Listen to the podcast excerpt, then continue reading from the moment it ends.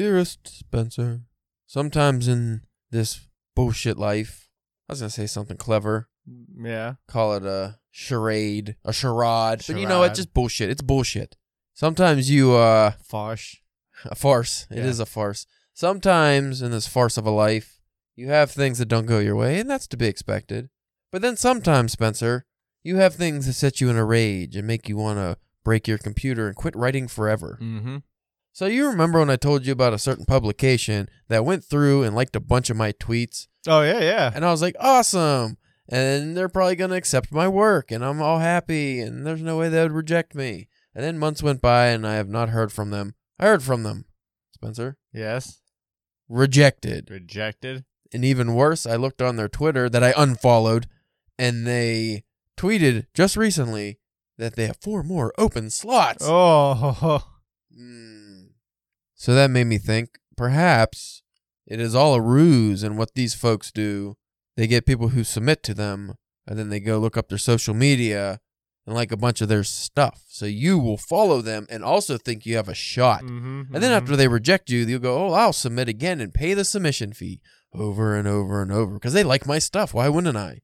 scam. Caleb's not playing that game. But that was one of those things. I felt like a sure thing, and then I got rejected, and I'm like, hmm. Well, wha- how That was, hurts. How was the rejection? Was it a Generic. Generic. generic. Oh, it was fucking generic. Thank you, Kurt. I still can't believe that guy called us Kurt. Like, what do you think you're gonna get on the show? he called you Kurt. Tell me, Kurt. um, okay. So yeah, that sucked. And then I uh I have a story I really like that I put to some major publications, Okay.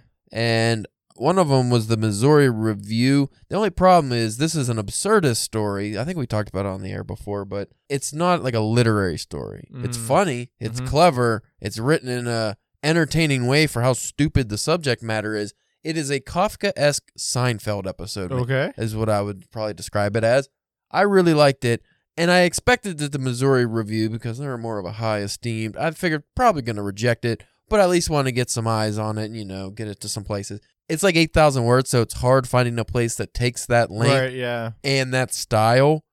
So I submitted to the places I thought would be a good fit for it, but some of them were just, you know, a little high hopes. So like the Missouri Review, they got back to me finally. They rejected it, but it was a personal rejection. Mm.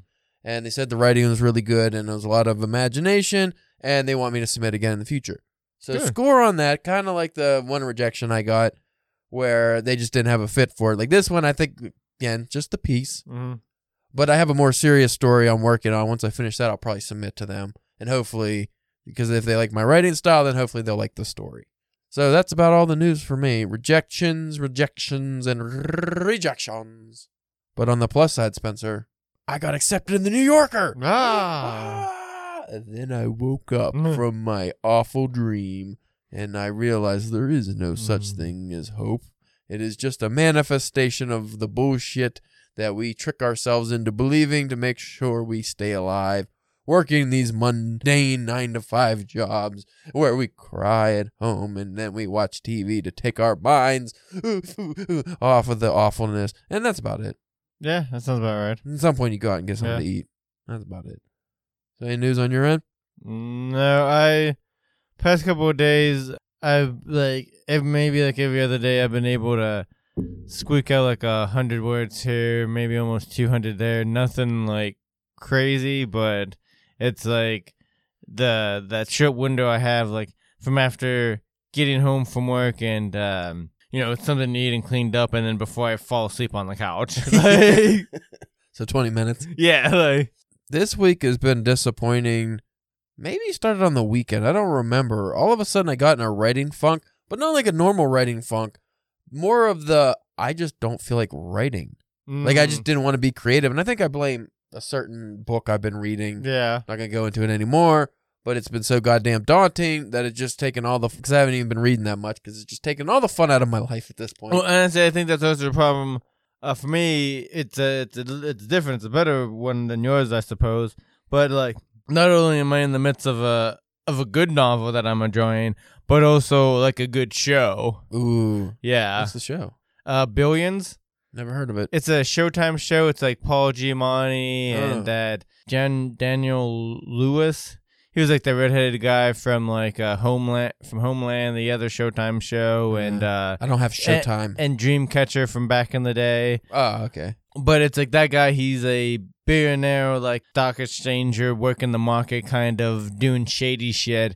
And Paul Giamatti, like whatever, like the district attorney, like one of those higher like attorney that like works for like this, you know, for the state. Uh, Um, and so he's like that's like the cat and mouse of trying to get each other. And then also he's trying to become like a governor and, and different, you know, move up the the political ladder and, and stuff like that. And also his wife is a shrink that works at the company of the billionaire guy. So it's a whole bunch of just like that. that was way too long of a synopsis for a Yeah. show I'm never gonna watch. Yeah. I don't even remember the name of it already.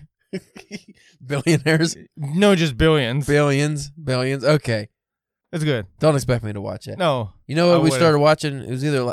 It's so sad. I don't even remember if it was yesterday, the day before. like I don't know what's going on. But One of them weeks. we started watching a show, Spencer. Okay. Me and the missus. You won't guess. I won't. Come on, knock on our door. Oh, really? Yeah, we started watching the original Three's Company, and you know what? Just watching the first episode, fucking holds up. Yeah. Still funny. Now, do you think how quick would that show get canceled now for a gay for a straight man trying to act gay to First episode. Like Yeah. it wouldn't last, no Nope. matter how good it is. And if it did, they would the uh the uh the uh they would get canceled for the landlord people because that guy Yeah. just like okay Mr. Roper. Um, actually, is it Mr. Furley that came along later, Don Knotts? That's what most people think. of. maybe I don't know. He's the goofy one, but Mr. Roper was the original. Regardless, I've been watching that, and uh, I only watched one episode. I'm not saying I'm watching that. I'm not going to watch any more of that because it's one of those things. I, was, I wanted to do stuff, and then I was like, ah, I watched Little Three's Mhm. Company one. I'm like, oh yeah, I remember loving the show. And uh, you know what? Oh, why can't I think of his name all of a sudden? Fucking John Ritter. yeah, No, I fucking spaced out on that. Uh, John Ritter, physical comedy was up there, man, with the oh best of yeah, them. He was oh, so good. yeah. It was a, it was a great show. Holds up. And uh, you know what? I always like Joyce DeWitt more than uh, Suzanne Somers. Never was into the blondes so much. When she oh, and she was like super dumb. Yeah, she was real dumb. I don't like the Don Bim, the blonde bimbo stereotype. So anyway, folks, we have a special Irish episode for St. Pat. It's gonna be after Yeah. St. Patty's Day when this drops, right? Yeah, Probably. Um, by I- almost a week. yeah. So when we go on break here, I'll find an episode about Irish people or something for us to do. Uh, until then, enjoy this bass music, or you know what? I wish I wish I get a synthesized version. Come on, knock on like that'd be great.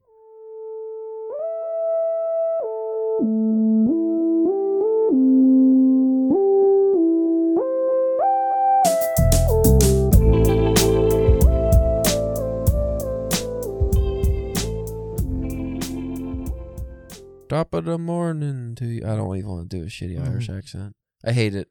I hate it, man. Except for when I do the James Joyce fart fiction. I like that. Oh my god, you should do. That's what this episode should Just be. James Joyce. We already Yeah. have an episode dedicated to that.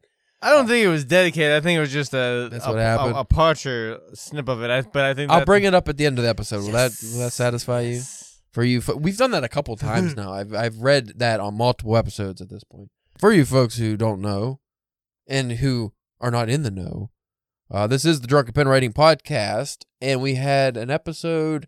I don't know if it was dedicated, but James Joyce has some saucy love letters to his uh his significant other at one point in his life, and they had a good bout of flatulence in Yes. them, and they were great. Uh, I am your host, Caleb James. With me today, Spencer, the Galloway Gooch Grinder Church. Ooh, ow. Just came up with that because I was I had a different name for you, but then you Uh. said it's got to be Irish because we're doing St. Patty's Day, That that sounds like it hurts. and I'm also drinking a very giant beer. That's like what 32 ounces of beer. That's like a Pepsi bottle of beer. it's uh that's what it, it looks like. What that, like that's how like black. Yeah, thick it is. That's what it looks like. You just have a big thing of coke in there. It's a delicious Murphy Stout, uh, doubled up. I put two in there. Fill it up. doesn't taste like taste like a cough drop. No, why would it taste like a cough drop? It's just- That's what oh a cough medicine or whatever that last one you had. Oh, I don't want to talk about that. Uh, you keep bringing up things I don't want to talk about. Stop it. Off air, Spencer had some choice words for me about a book I was trying to finish, and I'm like, shut up, Spencer. The book that shall not be named. Yeah, I I literally just blocked it out so hard that I didn't know what you were talking about. I was like, "What are you fucking talking?" And I was like, "Oh no!" And then it came back, roar, rip roaring back to me. You had a physical reaction to it. Oh, it was bad. I, so anyway, for St. Patrick's Day, even though this will drop after, I thought because we've covered Irish things many times. I think now we've been on air for thirty nine years, Forty six.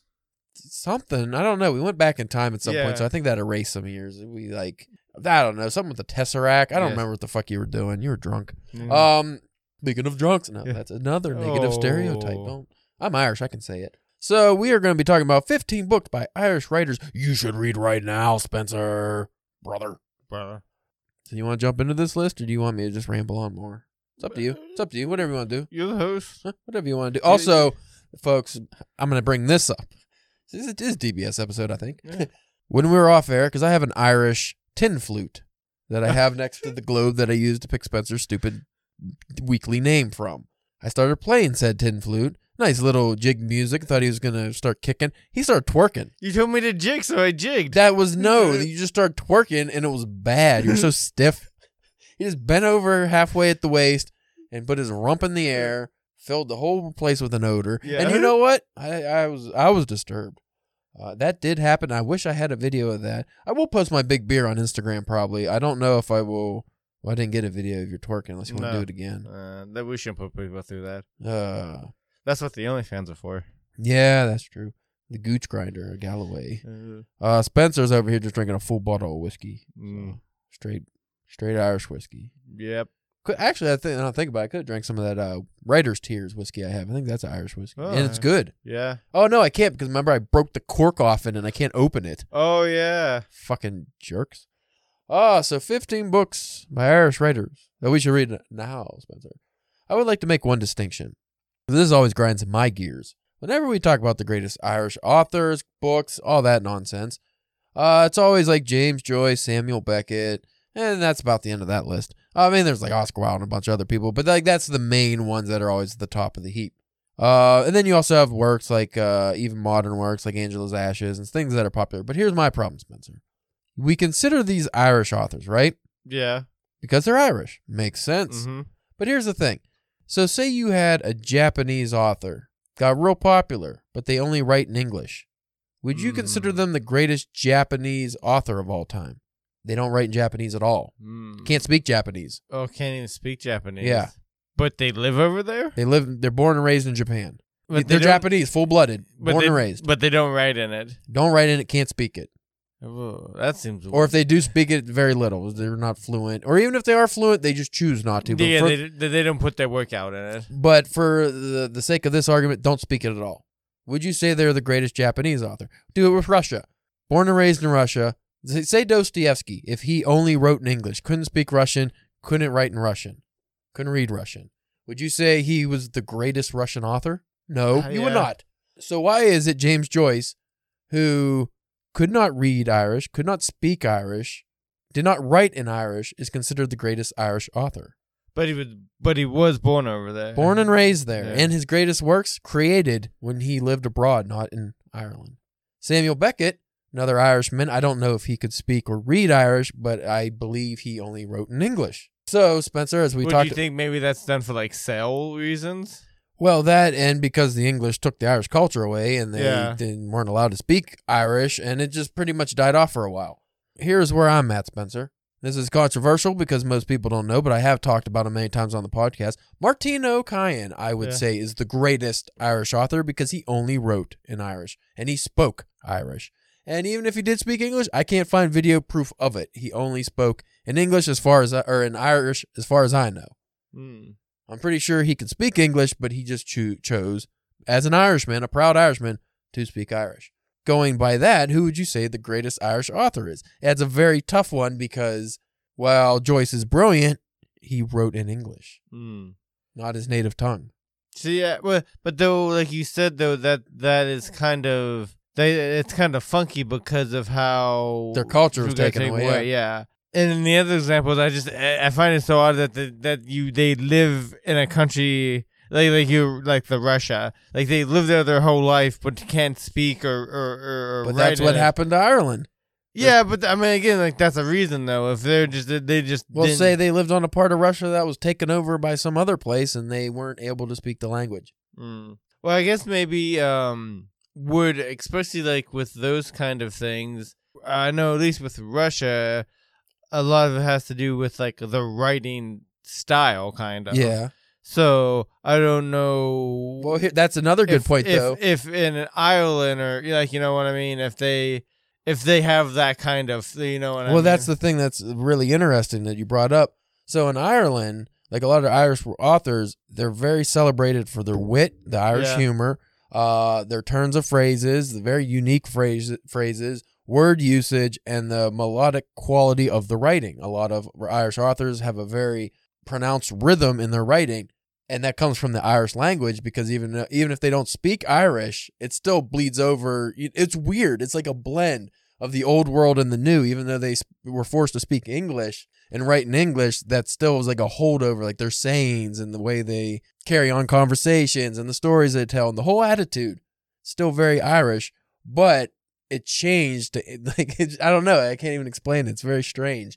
I I just think it's very a, a very touchy topic, I would think, because like I said, most people pick James Joyce as the most celebrated, famous Irish author, and I disagree because he didn't write in Irish. yeah. It would be different if no one wrote in Irish. Like there was no Irish writers that were celebrated because they, there's no Irish writers that wrote in Irish or spoke Irish, but there are. There because Máirtín Ó Cadhain's the most famous one I know of, but I'm sure there are others.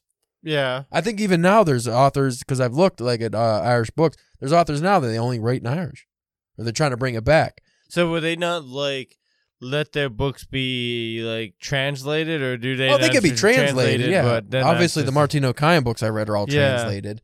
Like the Japanese books, I would imagine some things are lost in the translation. Oh yeah, I'm sure. Yeah, Uh, we've but- talked about that before. Well, since I've been studying, well, I study Irish and Japanese, I can just tell from the grammar structure a lot is probably lost in the translation.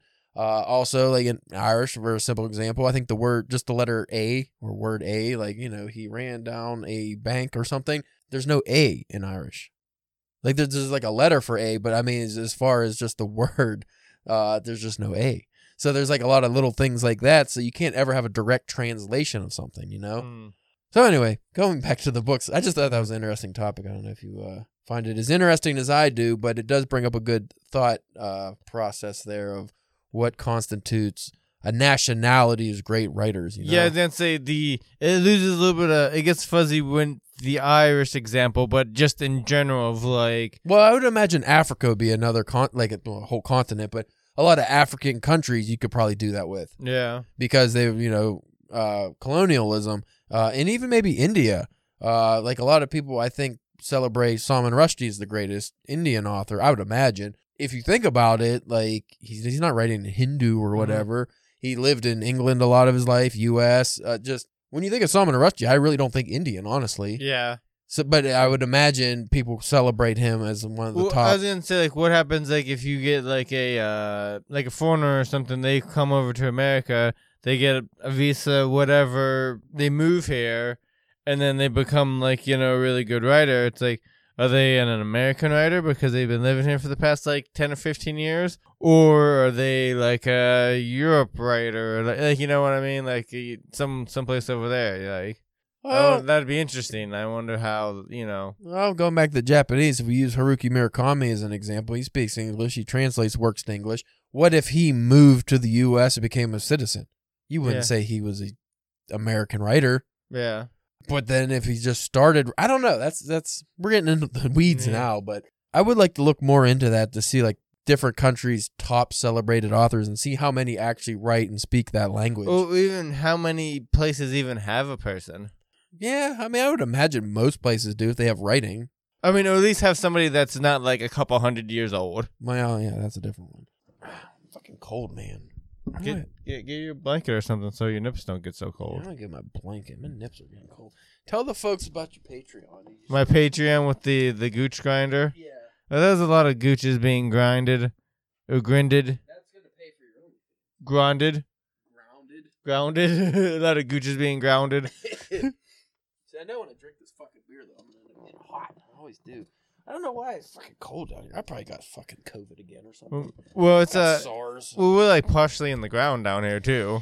Yeah, we're in the fucking sub basement, So- subterranean So that, podcast studio. that doesn't help. It's the only way to keep the tesseract intact. Yeah.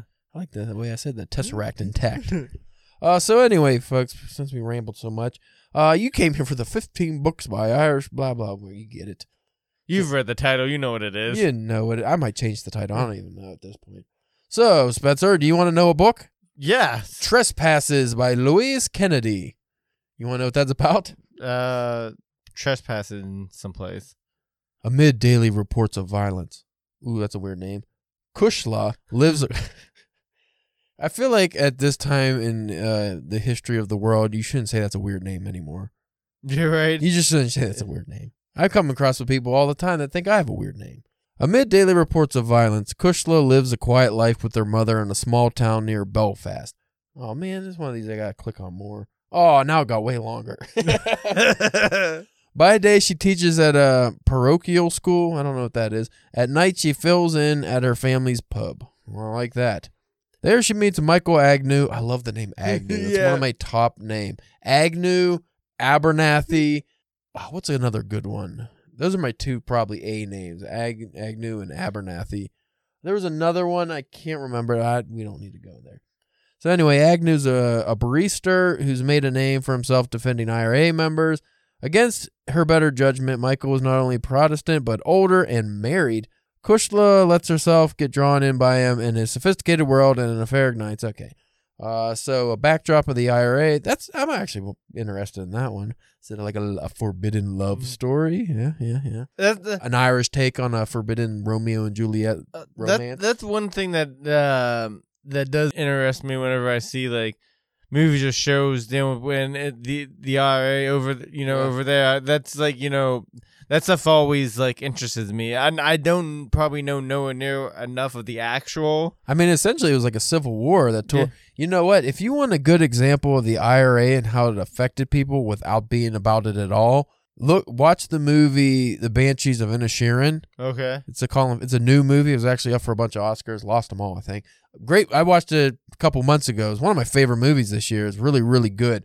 It's about uh, a bud, a guy, Colin Farrell, and his buddy, an older gentleman, who the older gentleman he goes to. They drink every day at two o'clock. They go to the pub. They live on the small island in Ireland, and his buddy's just like, I don't want to be friends with you no more, just randomly. And he's like, what? And he tries to figure. Basically, it's a representation of the IRA, like Yeah. in the you know the Irish independence and the, the Civil War of the country and brother fighting brother. It, that's pretty much what the story is, but it's boiled down to just- these two guys, and it gets so hardcore where the guy's like, if you don't leave me alone, I'm gonna cut off my finger and throw it to you. And he's a fiddle player, so he has to have his finger, and he does, and it just it just gets real out of hand, and it was really funny, real sentimental, and I just I really really liked it. But yeah, it was a good representation of like how stupid, and then like the even the ending I don't want to give away, but it like kind of sums up the whole matter. Uh, But again, it's one of those allegories. It's like if you don't know anything about that, you wouldn't get it at all. You just think it's a fun story or whatever.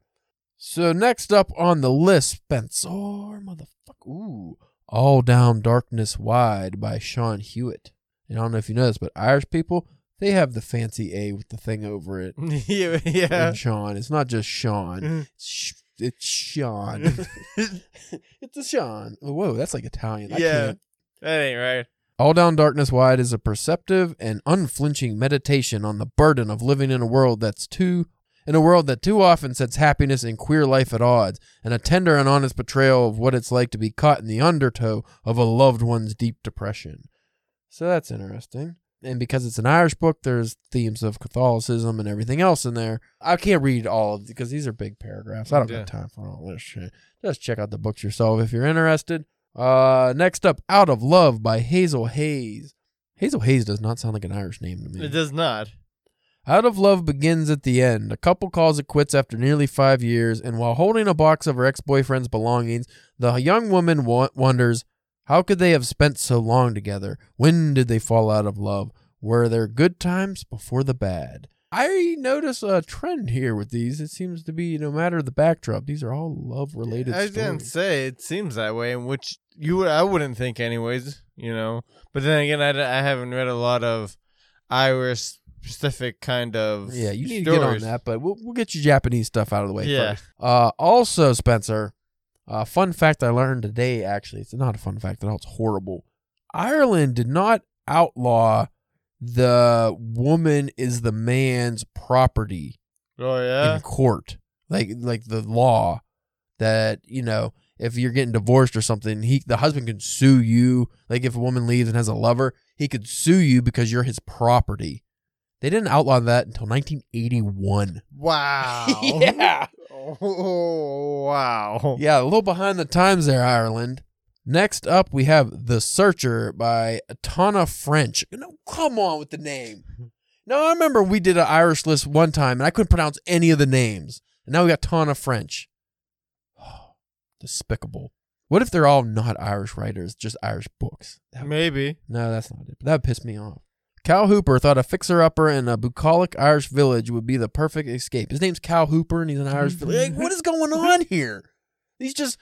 I get that not all Irish names are super Irish, but I feel like these modern authors here are trying to make sure they don't have Irish names or very strong Irish names. So after 25 years in the Chicago police force and a bruising divorce, he just wants to build a new life in a pretty spot with a good pub where nothing much happens. So that explains Cal Hooper. Mm-hmm. I'm a jackass. I judged this book too harshly when the guy is apparently from Chicago. so Cal Hooper is a perfect name for a guy who maybe just moved to Ireland. Or he just said Irish Village. Maybe he's in America. I guess I'll have to read on on this one. But when a local kid whose brother has gone missing, armed twist him into investigating. Cal uncovers layers of darkness beneath his picturesque retreat and starts to realize that even small towns shelter dangerous secrets. That one seems interesting. Yeah, that does sound pretty good. A Week in Winter. Okay, now we've gotten it. Mm. I can't pronounce this. A Week in Winter by hmm, Maeve Binchy? M A E V E Binchy. I'm going to say it's Maeve. It could be Mauve. It could be Neve. Stony Bridge is a small town on the west coast of Ireland where all the families know each other. When Chicky Starr decides to take an old decaying mansion set high on the cliffs overlooking the windswept Atlantic Ocean and turn it into a restful place for a holiday by the sea, everyone thinks she is crazy. Uh, helped by a rigger, a bad boy turned good who is handy around the house, and Orla, her niece, Stonehouse is finally ready to welcome its first guest.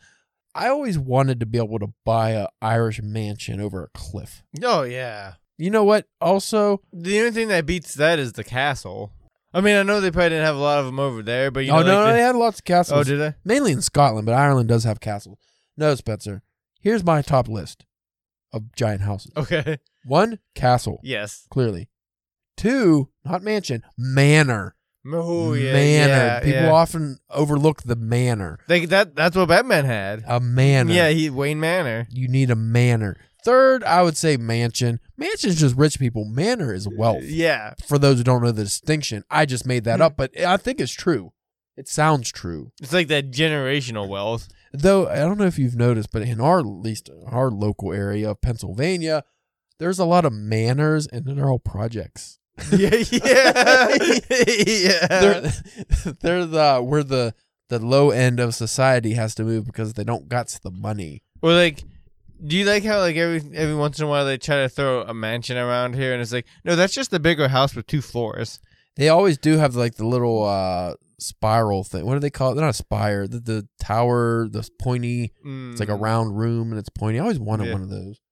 I used to live next to a house that had one of those, and I went in their house one time when I was little, because the the girls that lived there were in my class, and I went in there and I was like, it was like a reading nook, Oh, and like one of those nice. little. I was like, oh, I would love this, but I was poor. I didn't, I didn't get that. I was lucky I even had a window. Next up, the marriage portrait by Maggie O'Farrell. Now we're getting Irish with it. Mm. Maggie O'Farrell. Br- That almost sounds like a slur. people are gonna fucking like the Irish people listen to this. Well, Irish people could take a joke though, but still, I just feel like these fucking assholes. They're judging our Irishness by our names. Like, yes, yes we are, because people don't know my real last name Kennedy. No, it's not Kennedy. oh, that's the wrong Kennedy. Don't do that. You don't need to know what Spencer did. Maggie O'Farrell brings the world of Renaissance Italy to jewel bright life in this unforgettable fictional portrait of the captivating young Duchess Lucrezia de Medici as she makes her way in a troubled court. That doesn't sound Irish at all. the most Irish name we probably came across so far, and her book is about Italy.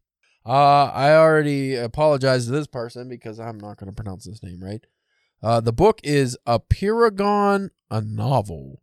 Uh, I think that's how you pronounce that. Apeirogon by Colin McCann. From the National Book Award winning and best-selling author of Let the Great World Spin comes an epic novel rooted in the unlikely, unlikely real-life friendship between two fathers. It's weird how some of these have very descriptive, descriptive, overly long synopsises, and then some of these have like a paragraph that explains nothing. Next up, we have Notes to Self by Emilie Pine.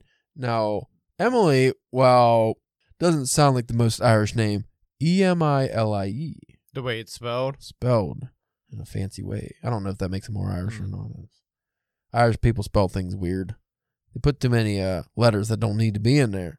Emilie Pine speaks to the events that have marked her life, those emotional disruptions for which our society has no adequate language, at once bittersweet.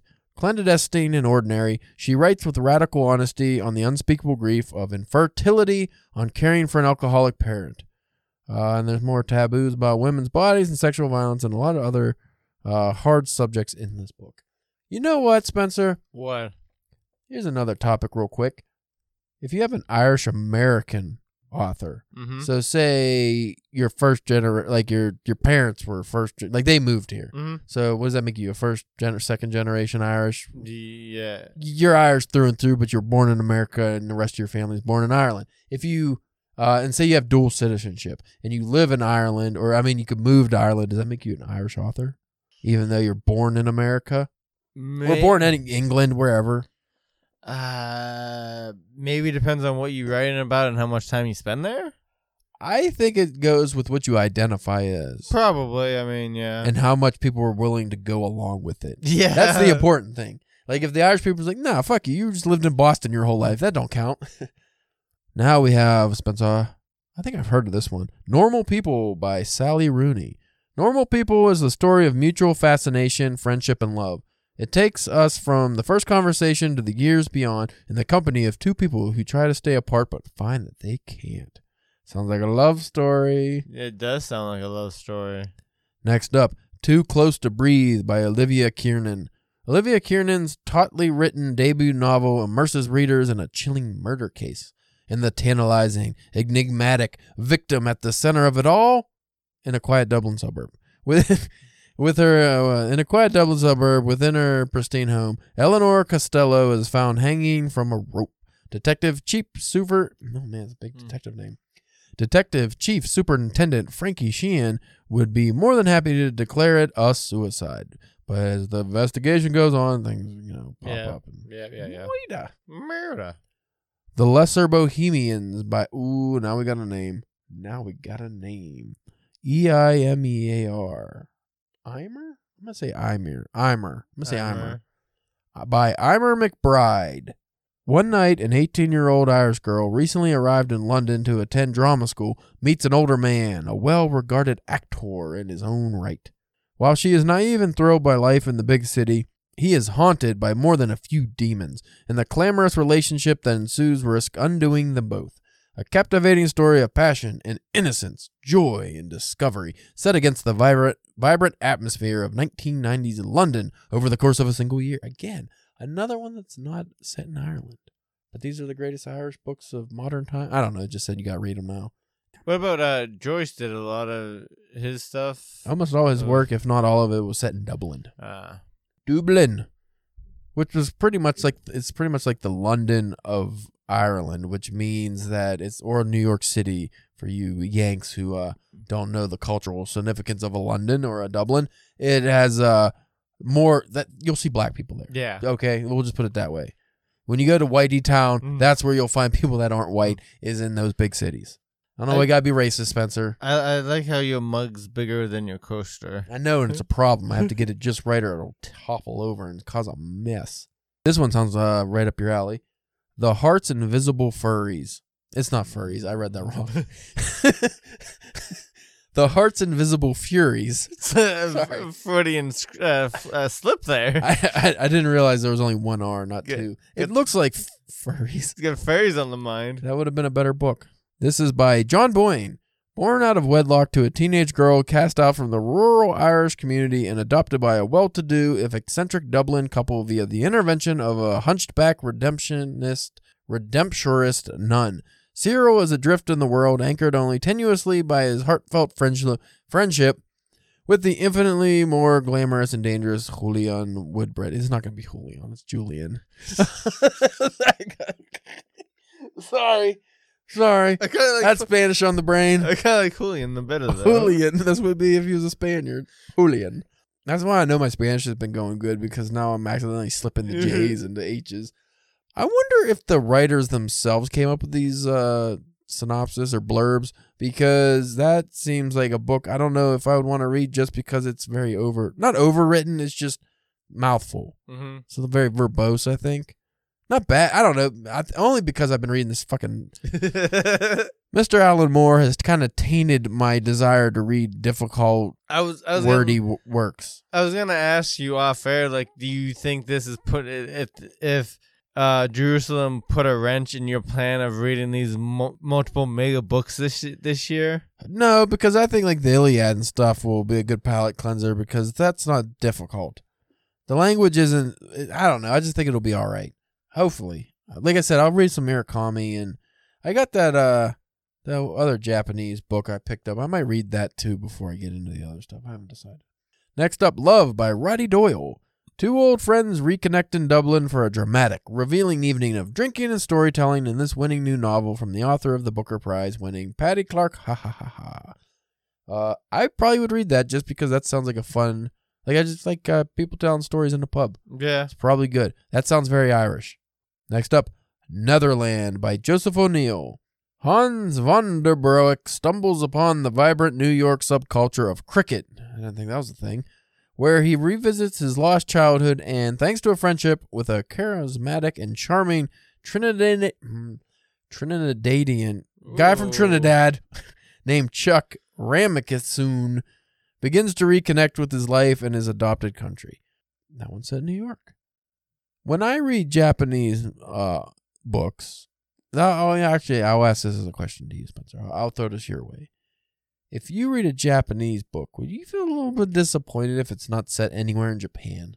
At least at some point in the book. Yeah.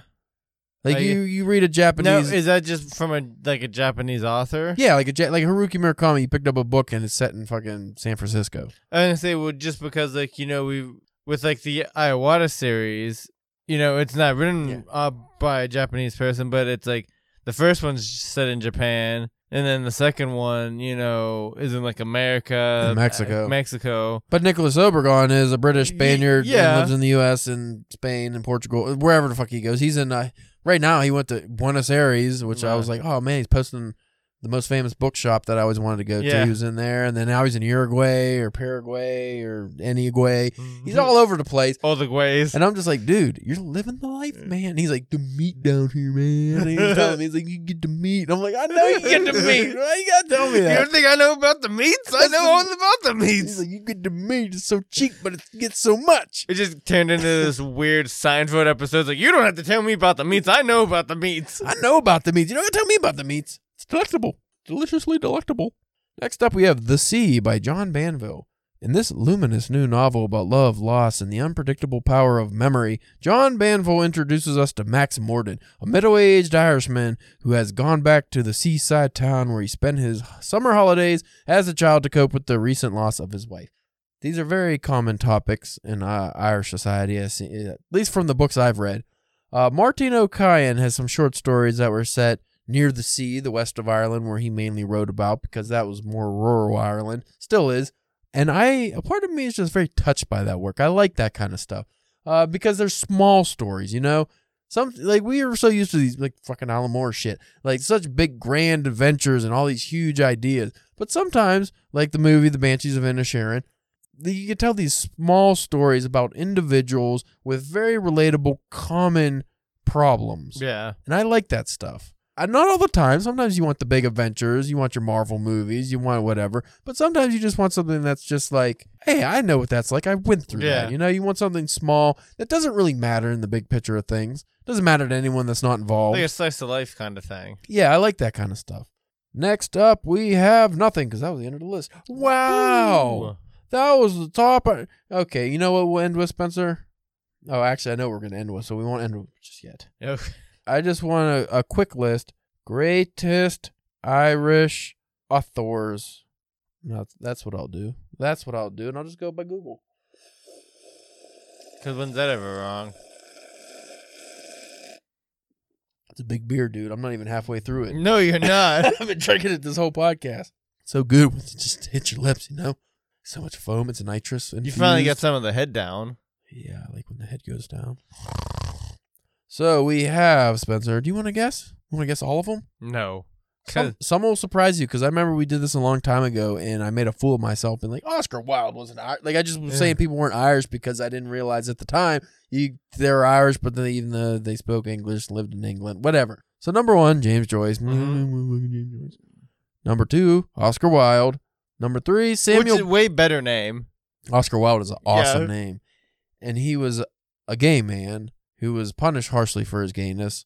And that seems like the perfect gay guy name, I think. Or like a porn star name. Yeah. Uh that's that's a poor taste, but that's what I believe. That's what I feel. Number three on this isn't in order, I'm just saying. Uh Samuel Beckett. I have not he's shown up a lot in this Alan Moore's Jerusalem. Actually all these Irish authors for some reason have been in uh, Jerusalem. Uh so I think Alan Moore has a some kind of affection for Irish authors. Obviously, he mimicked a lot of their work in here. Samuel Beckett, I believe, was a playwright. I know he, I think he had novels, but uh, that explains why not only does he show up in the Jerusalem, uh, he there's a chapter that I haven't got to yet that's uh, or I read already that's written as a play. Mm. That might be alluded to him. We have the James Joyce chapter. I just feel like you know, going through the list here. Uh, here's one you might not know: Bram Stoker. Oh, yeah? Yeah. Yeah. Here's the one I didn't know Jonathan Swift. I believe he's the one who did uh, Gulliver's Travels. Oh, okay. Uh, William Butler Yeats. I knew Yeats was a dirty dog. I didn't know he was an Irishman. oh. So Mauve, Meave, Maeve, Maeve, Maeve. Maeve. That's probably the name. Maeve Binchy. Uh, I didn't realize she was not a, necessarily a modern author. She passed away in 2012. Oh. She's born in uh, 39. Mm. Uh, C.S. Lewis. I did not know C.S. Lewis. Chronicles of Narnia. I did not know he was a No. an Irishman. Uh, Roddy Doyle, Brendan Behan, Behan, Behan, John Banville, George Bernard Shaw, Seamus Heaney. Who would have thought Seamus was an Irishman? All right. I mean, come on. Frank McCourt, he did Angela's Ashes. Edna O'Brien, Emma Donoghue, Sally Rooney, Anna Enright, John Millington. So this at least proves that that list I read off of was some decent authors Yeah. there, obviously. Uh, Colm Tóibín, Marion Kay, Sean O'Casey, Trinity College Dublin. I don't know why that's on the list. Iris, Iris, it's hard to say Iris when you're thinking of Irish. Iris Murdoch, William Trevor, Laurence, oh, Laurence Sterne, Brian O'Nolan. Okay, and there's a ton of French was on here. Um, Colum McCann's on here. So pretty much everybody that was in that article is on this list. There's a lot, but those are the most famous ones I already mentioned. 20 minutes of that will get the fans excited.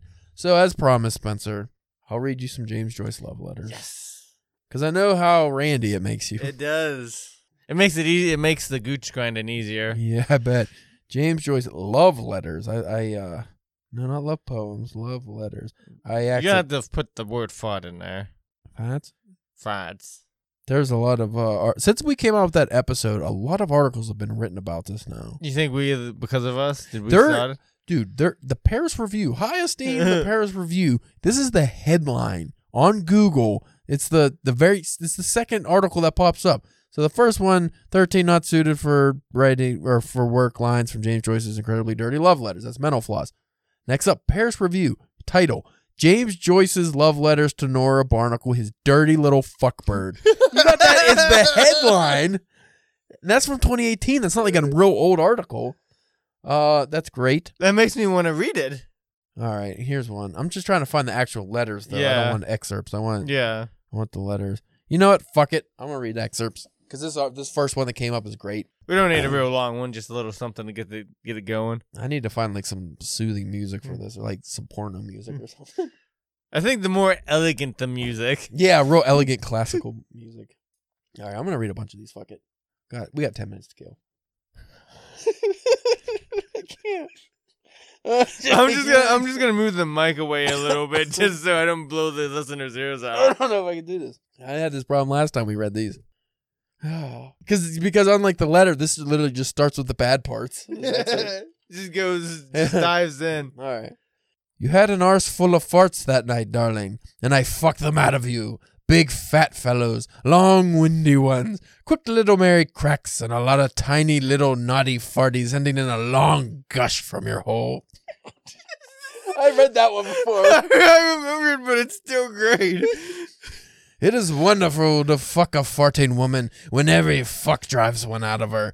I think I would know Nora's fart anywhere. I think I could pick hers out. I think I could pick hers out in a room full of farting women. It is a rather girlish noise, not like the wet, windy fart which I imagine fat wives have. He's the kind of guy that would pay chicks on OnlyFans to, to fart in her mail it to him. Yeah, yeah. It is sudden and dry and dirty, like what a Uh. bold girl would let off in fun in a school dormitory at night. I hope Nora will let off no end of her farts in my face, so that I may know their smell also. Oh, James Joyce, you dirty dog. Th- th- is there a collection of? Can, can I buy a collection of his? Of What I did letters? last time was I downloaded a PDF of all of them, Oh man, the whole letters, and we—that's what we were reading from, and I was just picking them out. That is so great. And it's and again, I mentioned this a long time ago. Why is his fart fiction better than most people's And- regular? right? Well, not fart. That's just love letters. I always say fart fiction. It's not fiction. That's his real life. Those were letters he wrote to his dearest. Here's another one's mother. Today I stopped short often in the street with an exclamation whenever I thought of the letters I wrote you last night and the night before. They must read awful in the cold light of day. he even knows it fucking what a degenerate he is. Perhaps their coarseness has disgusted you. I suppose the wild filth and obscenity of my reply went beyond all bounds of modesty. What do you do if you get that letter if you're that lady who's not a writer and you have to respond to that? And it takes six weeks to mail. Like, what do you do? Um, oh man, Okay.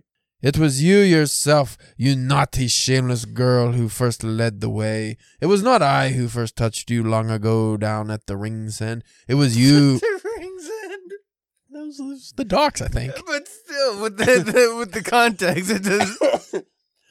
It was you who slid your hand down inside my trousers and pulled my shirt softly aside and touched my prick with your long tickling fingers and gradually took it all, fat and stiff as it was, into your hand and frigged me slowly until I came off through your fingers, all the time bending over me and gazing at me out of your quiet, saint-like eyes. Oh man, Oh, I guess the balls it would take to send this. Oh, he had the balls.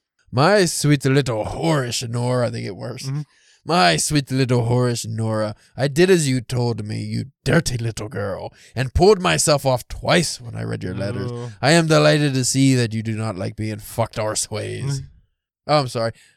I am delighted to see that you do like being fucked arseways. There's a distinction there. What were her letters though? We never got that side. Oh man, yeah, that that's the uh the response letters. That's what I want.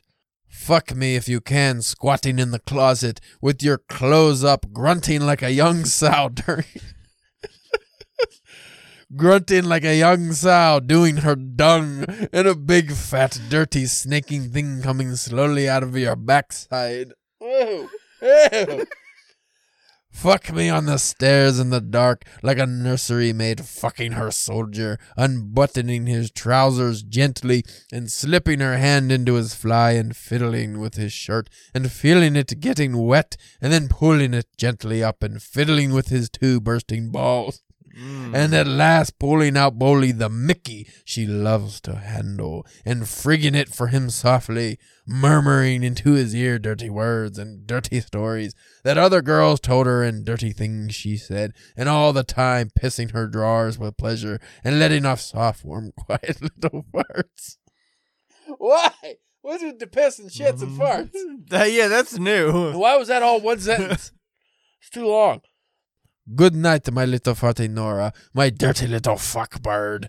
There is one lovely word, darling, you have underlined to make me pull myself off better.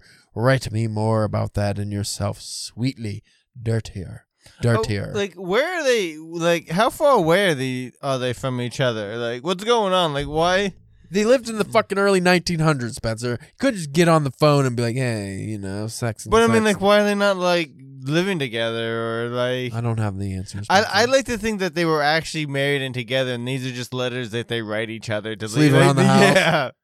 I don't know if they ever got married. Honestly, there's comments on here. Sorry, I just. Oh, I'm sure they're great. All right.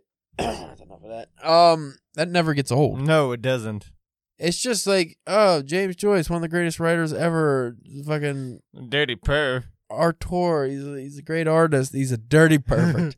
What's what's with the farting? Ah. I never under like. Especially back then. yeah, because you know, like one, it's all hair down there, Oh yeah. like way too much hair, and the cleaning, like the bathing and the that wasn't up to snuff. Like people weren't bathing daily. Probably weren't even bathing weekly. Maybe if they're rich, they did, but I don't. It wasn't a lot. It, everything smelled, is what I'm trying to oh say. yeah. But without the farts, everything smelled. And I just imagine toilet paper had the hunks of bark in it. I just like the They just used an old spoon, like a teaspoon. I don't know what they did to clean themselves. I just like the line of wherever like he could in a room full of farting women he could sniff out her farts. like, it's just- Oh, good. Say what you want about Hemingway. He didn't have letters like that. no, he didn't. That is, and that. I don't know if those came out when any of his contemporaries were still alive, but imagine if Hemingway was still alive and he read that. It's like that fucking guy. oh, I knew that guy. I didn't. Maybe he was open with it. I don't know. they, were out drinking. He's like, you know what, guys? You know what I love? Just when a chick bends over and just farts right in my nostrils. I love knocking the farts out of her. Mm. That is, uh, I wonder if that's like an Irish thing that we don't know about. Maybe they love farting women over in Ireland. They're always doing things arse ways. Yeah, yeah, Europeans are weird. I know Americans are weird, but Europeans are weird. yeah. That and here's the thing. Like that's an Irishman. Imagine an Irishman in a fucking very Catholic time where everything was repressed and you couldn't do anything and women were property.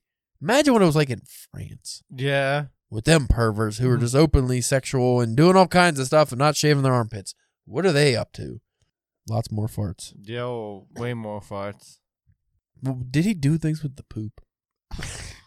he mentioned the poop, but did he do things with the poop? You think was that too much? He didn't like his lady's ladylike, did he? no. Now, there was one that we- I read along when we did the one episode.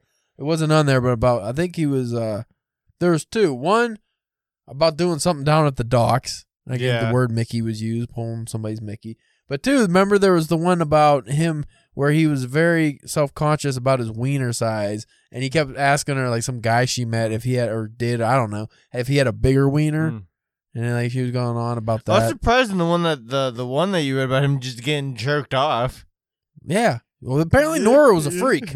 obviously if she continued this laziance with the uh with the, with the tugging and the pooping and the farting and all that i mean what women's just openly like how does that start yeah. does she accidentally during sex just let one out and then he's just like yeah yeah. She's like, It- oh he likes that like how It- does that go? Especially like we said back then. back then. like now, like yeah, everyone was all modest. Like now, yeah, it makes complete sense. Like. But even now if you hooked up with a chick for the first time and she just starts farting randomly you'd be like Ugh, Yeah. like or i mean even if you're into it you'd be you'd be startled. It'd be something that uh you weren't expecting. I mean i would probably just banish her to the netherworld. Like no get out of my house lady that's gross if i'm not doing it you're not doing it disgusting. fart in my face Ugh. you It's like, what? don't want my farts in your face, lady. Mm. I'll reflect on that for a while after this. Still though, great reads. If you Oh, folks yeah. can read those letters. Anyway, happy St. Patty's Day. It's delayed when this episode drops, but that is okay because I'm here with Spencer, the Galloway Gooch Grinder Church, Mm-mm. all the way from I don't know where Galloway, I guess today. Yeah. Uh, if you want to check out his OnlyFans, where he probably grinding gooches and maybe a little farting now Yeah. do that. Uh, but, but, but, but you can follow us at the DPW Podcast on Twitter, Instagram, Facebook, and what else? my website, calebjamesk.com. You can go on there and see what I'm up to. See how many fucking rejections. And I don't actually bitch about my rejections on there. I should just post a list Yeah. one day. Like, I've been rejected this many times, so don't feel bad. Takes this many times to get published. Uh, so anyway, Find you a nice farting woman, and your life will be complete.